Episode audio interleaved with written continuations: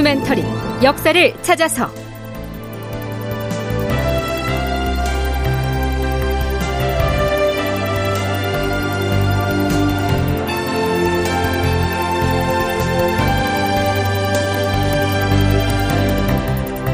제 1128편 조선 강호론 없던 일이 되다. 극본 이상락 연출 황영선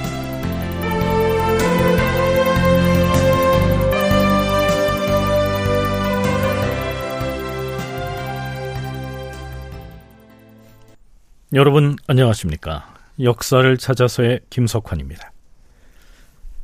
서기 1619년 광해 10월 광해군은 이정구를 변무사로 윤휘를 부사로 임명해 북경으로 보내기로 결정합니다.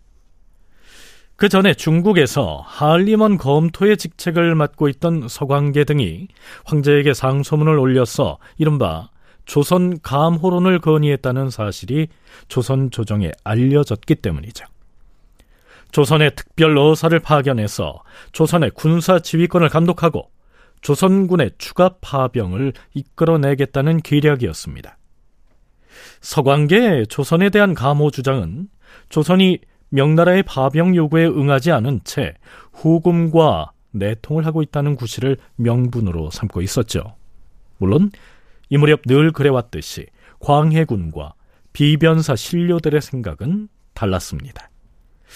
자, 여기서 잠깐 서강대 계승범 교수의 얘기 듣고 가시죠. 조선의 비변사나 모든 사람들은 그 감호를 받자 그랬어요. 왜? 왕의 도주의 말을 안 들어먹으니까 지금 차라리 감호를 받고 저들이 시키는 대로 하고 그럼 우리 마음 편한 거고 어차피 장기적으로 볼 때 이 전쟁은 명나라가 이길 수밖에 없어. 그런 확신이 있는 사람들이거든요. 광해군은 아닐 거야. 근데 광해군이 맞았죠. 계승범 교수의 얘기 중에 비변사의 예측이 틀렸고 광해군이 맞았다. 이 말은 뒷날에 나타난 결과가 그랬다는 것이죠. 어찌됐든 광해군은 서둘러 북경에 변무사를 보내기로 결정합니다. 변무사는 중국에 잘못 알려진 사실을 해명하고 정정하기 위해서 보내는 사신을 말합니다. 물론 황제에게 올릴 주문을 지참하고 가기 때문에 진주사라고 불러도 무방하겠죠? 주상 전하, 진주사 이정구와 부사 윤휘가 뵙기를 청하옵니다. 어, 그래. 어서 드리라.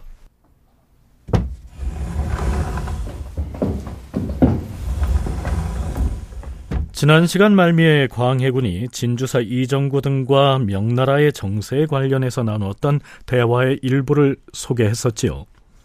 그 대화를 이어서 살펴보겠는데요. 광해군이 비록 이정구와 윤휘를 정사와 부사로 낙점은 했지만 당시의 정세를 바라보는 시각이 광해군과 일치한 것은 아니었습니다. 자, 이정구의 발언 들어볼까요? 지금 나란 일이 여러 가지로 불행하게 전개되고 있어온데 특히나 적군에게 항복한 장수가 아직까지 적의 소굴에 안주하고 있다는 사실이 그 불행 중 하나이옵니다. 그들은 살아서 돌아올 작정으로 적에게 서로 우호 관계를 맺는 방법으로 꿰었고 적 또한 항복한 장수를 믿기로 화친을 하도록 위협을 가하고 있는 실정이옵니다. 그뿐이 아니옵니다, 전하. 그 오랑캐들은 중국이 우리나라를 돌봐주지 못하도록 길목을 차단하여 단절하고 나서 결국 우리나라를 침범하려고 계획하고 있는 것이옵니다. 하운데 우리 조정에서는 어떤 방책도 마련하지 못한 채 오히려 적군의 진영을 왕래하면서 소극적으로 견제를 하는 정도를 면하지 못하고 있어옵니다.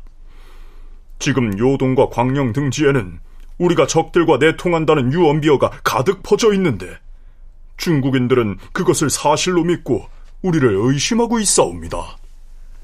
네, 지금 중국의 변무사로 갈 사신들이 광해군에게 하고 있는 얘기입니다. 좀 더 쉽게 풀이하면 이런 뜻이죠.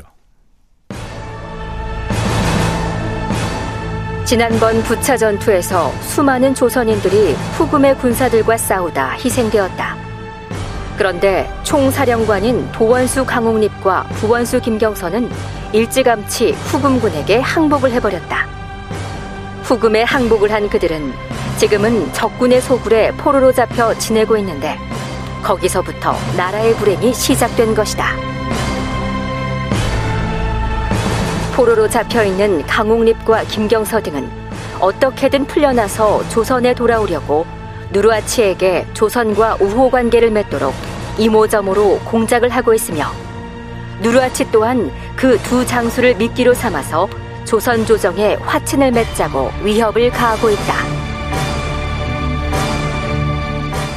후금에서는 어떻게든 조선과 명나라 사이를 단절시킨 다음에 궁극적으로는 군사를 몰고 내려와서 조선을 칠 것이 뻔한데 조선 조정에서는 한심하게도 대비책을 세우기는커녕 후금 진영을 은밀하게 왕래함으로써 중국의 의심만 사고 있으니 이는 매우 한심한 일이다.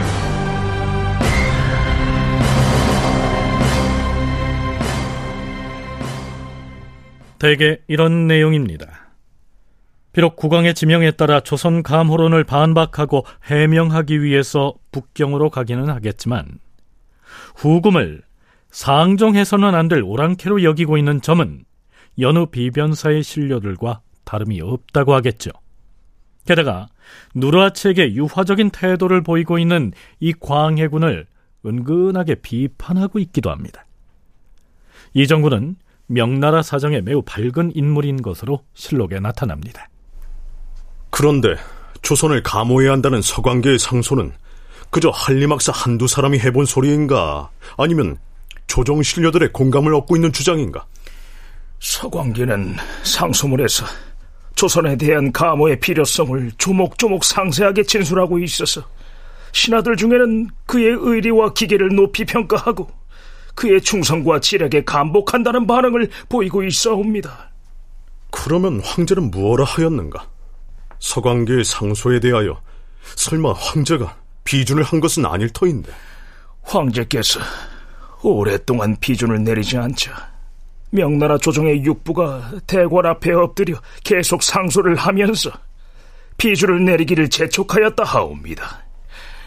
이에 명나라 병부상서 황가선이 나서서 따르기 어렵다고 잘라 말하자 일각에서는 나라를 그르치는 처사라고 병부상서를 탄핵하기도 했다 하옵니다. 전하, 지금 서광계의 상소문이 중국에서 일으킨 파장이 간단치가 않사옵니다. 무엇보다 서광계가 명나라 조정에서 신망을 받고 있는 인물이고 그가 일으킨 논의가 일시적으로 존중을 받고 있음은 확실하옵니다. 이 자리에서 이정구는 명나라가 조선을 의심하고 있는 배경을 나름으로 분석하면서 그 의심을 해소하기 위해선 어떻게 해야 하는지를 이렇게 설명하죠.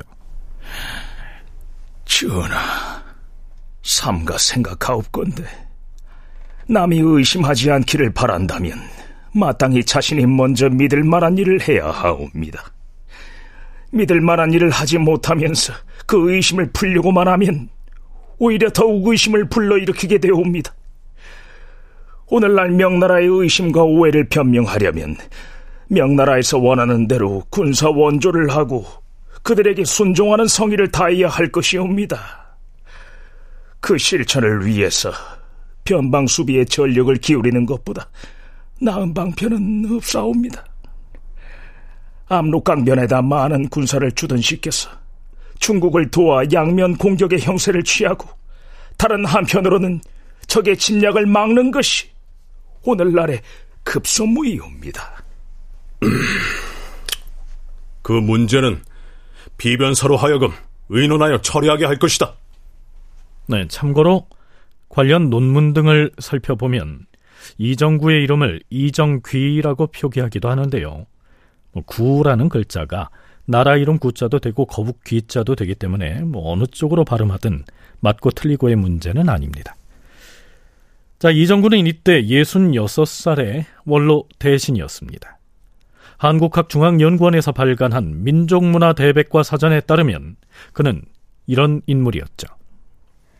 이정구는 임진왜란 발발 직후인 선조 26년에 명나라 사신 송응창이 조선에 왔을 때 그에게 대학을 강론하여 그로부터 높은 평가를 받았다.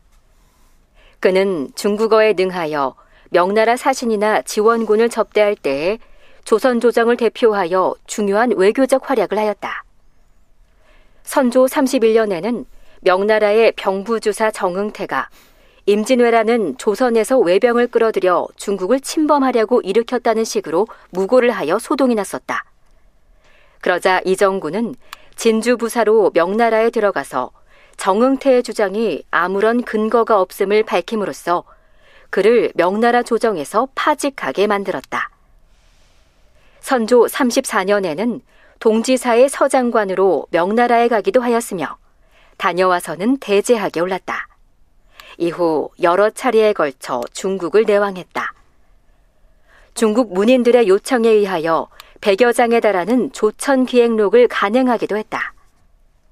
이와 같은 그의 능력이 왕의 신임을 받아 병조 판서, 예조판서, 우의정, 좌의정 등 조정의 중요한 지책을 두루 역임하였다. 네, 한마디로 이정구는 둘째가라면 서러워할 만한 당대 으뜸가는 중국통이었던 것이죠.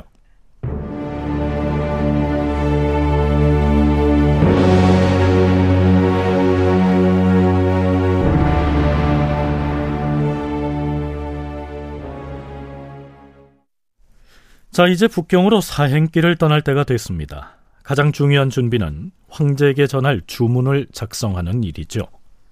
주문 작성의 책임자는 승문원 대제학인데요. 이때의 대제학이 바로 대북파의 실세인 이이첨이었습니다. 뭐 이전에도 몇 차례 언급했다시피 이이첨은 북방 정책에 대해서만큼은 광해군과 심한 의견 차이를 보여왔죠.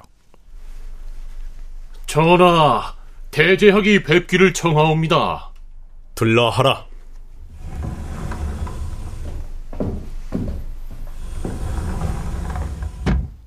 주문 작성의 마무리 작업을 협의하기 위해 이이첨이 편전으로 들어옵니다. 이때쯤 두 사람은 매우 대면대면한 관계였는데요. 어떤 대화가 오가는지 살펴보시죠. 전하, 주문에 꼭 담겨야 할 사항이 있으시면 하명하시옵소서. 주문의 초안을 고쳐 쓴 것으로 아는데 어떻게 썼는지 가져와 보라. 예, 전하.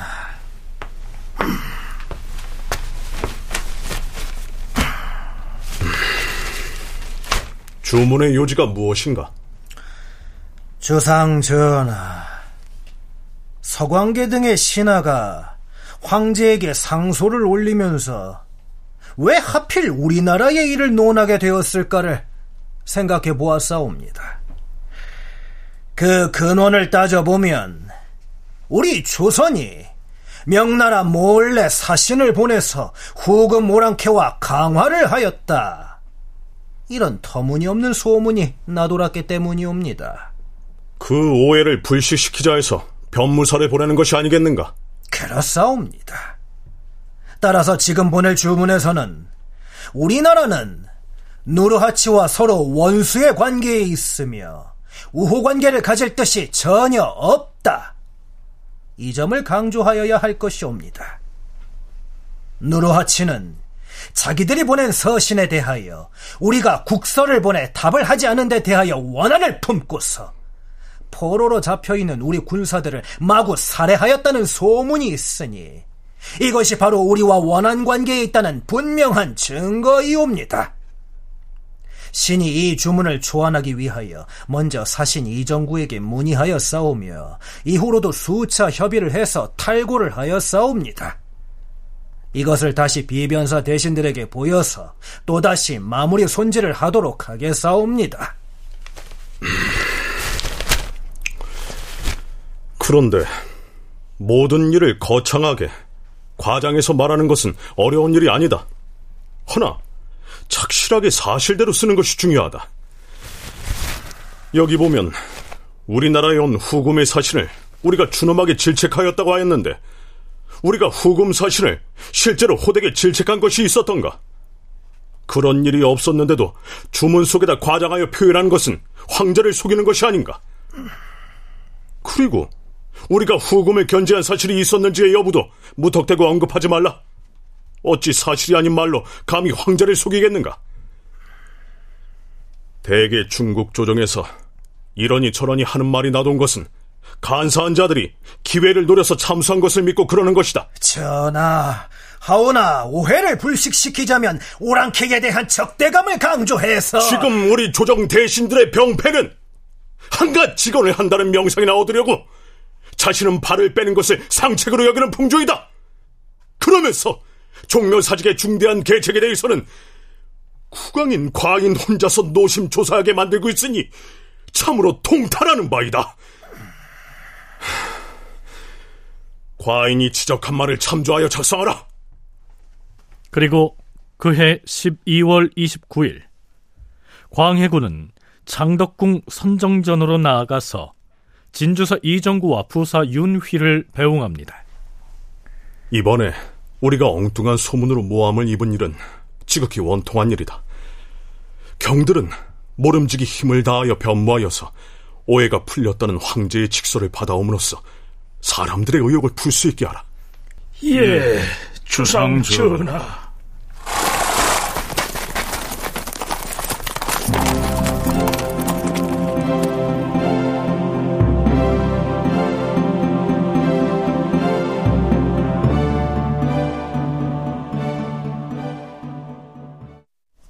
서광계의 상소문으로 촉발된 이른바 조선 감호로는 처음 알려졌을 때에는 조선 조정을 발칵 뒤집어 놨지만 이정구 등을 사신으로 파견한 뒤에 별 문제 없이 해결됩니다.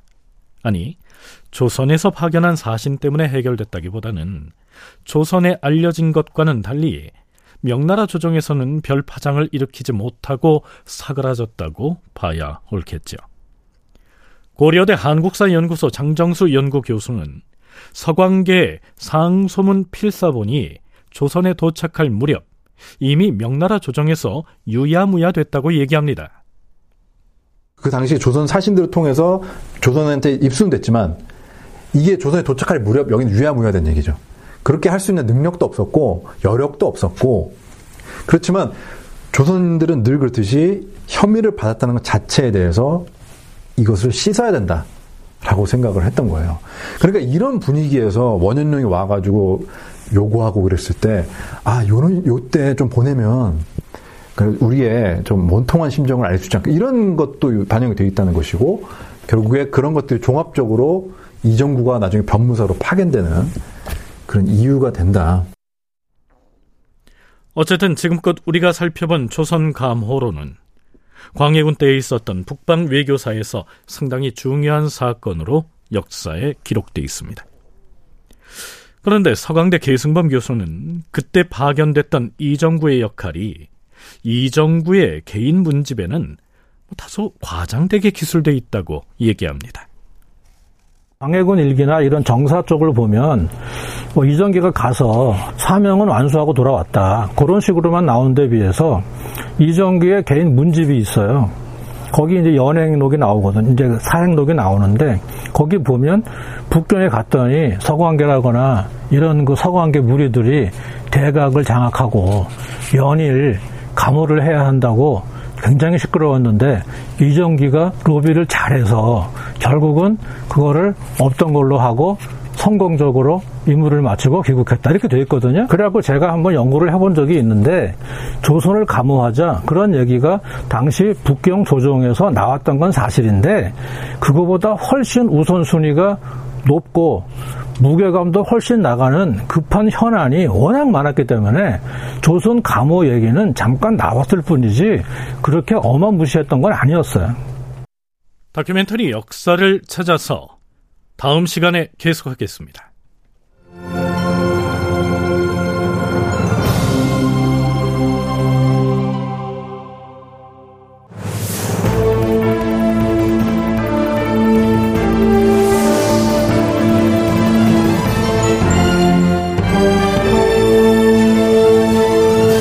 다큐멘터리 역사를 찾아서 제 1128편 조선 가물은 없던 일이 되다 이상락 극본 황영선 연출로 보내드렸습니다.